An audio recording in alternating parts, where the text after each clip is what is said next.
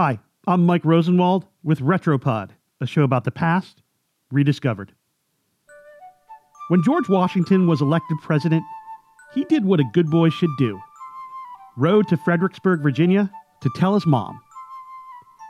Mary Ball Washington was 80 years old, ancient for a woman of that time, but still formidable. George's visit, according to some accounts, produced one of the great mother son conversations of all time. When George told her the great news, here's what she replied I'm dying. George was flustered. That wasn't the response he was expecting. He told her that as soon as he was settled in, he'd visit her. But Mary cut him off. She said, clearly unimpressed, This is the last time you'll ever see me. But go, do your job. That's more important. Just goes to show mothers will always be mothers. Mary Washington was indeed a formidable force.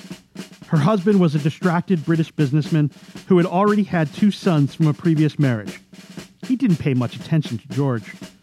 But George was Mary's firstborn, and she was determined to get the best for him. Mary's husband died when she was about 35 years old. She could have remarried, but a new husband would have gotten title to her land. Plus, her husband's will had provisions giving his eldest biological son control over George's inheritance if she took a new husband.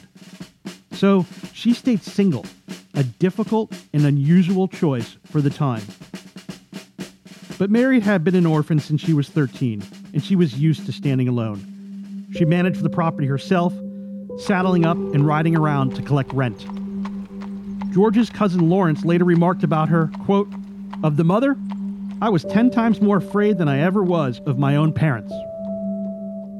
Through her independence, Mary nurtured and protected the icon who still stands as almost universally admired, created in many ways.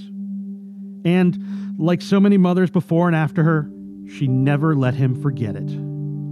Like that time in 1755, when young George was fighting the French alongside General Edward Braddock in the wilds of Pennsylvania. Things were going poorly, Braddock would be killed in the next few weeks. And George got a letter from his mother asking him to send her a servant and, we're not making this up, some butter. Butter! Addressing his response to honored madam, George replied that he was, quote, sorry, it is not in my power to provide you with a Dutch servant or the butter you desire. We are quite out of that part of the country where either are to be had there being few or no inhabitants where we now lie, encamped. And butter cannot be had here to supply the wants of the army. He also apologized for not visiting the last time he was in Williamsburg. There's also the time in the final heated months of the Revolutionary War when George got a heads up from a buddy back home. His mother had written to the House of Delegates asking for money. From the battlefield, in the midst of the Benedict Arnold scandal, George had to pause to dash off an exasperated reply to his mom. Mary was right, by the way, when she told George she was dying as he headed off to become president. She had breast cancer.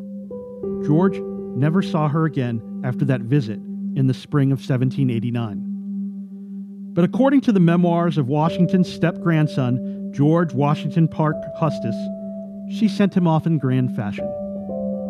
But go, George, she said, fulfill the high destinies which heaven appears to have intended for you. Go, my son, and may that heaven's and a mother's blessing be with you always. I'm Mike Rosenwald. Thanks for listening. Special thanks to Gregory Schneider, who reported this story for the Washington Post. For more forgotten stories from history, visit washingtonpost.com slash retropod.